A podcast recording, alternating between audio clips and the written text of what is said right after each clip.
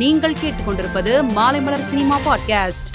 தனுஷ் இயக்கி நடிக்கும் ராயன் படத்தில் நடிகர் எஸ் ஜே சூர்யாவை தொடர்ந்து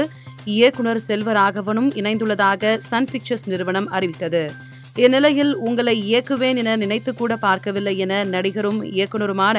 தனுஷ் தனது எக்ஸ் பக்கத்தில் செல்வராகவனின் போஸ்டருடன் நெகிழ்ச்சியாக பதிவிட்டுள்ளார்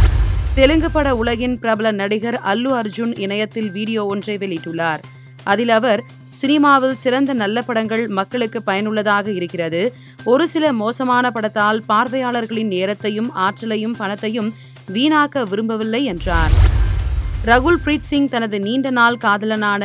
ஜாக்கி பாக்னானியை நேற்று முன்தினம் கரம் பிடித்தார்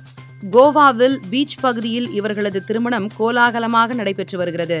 இந்நிலையில் ரகுல் பிரீத் சிங் மற்றும் ஜாக்கி தம்பதிக்கு பிரதமர் மோடி திருமண வாழ்த்து தெரிவித்து கடிதம் அனுப்பியுள்ளார் வாழ்த்து தெரிவித்த பிரதமர் மோடிக்கு நன்றி தெரிவித்து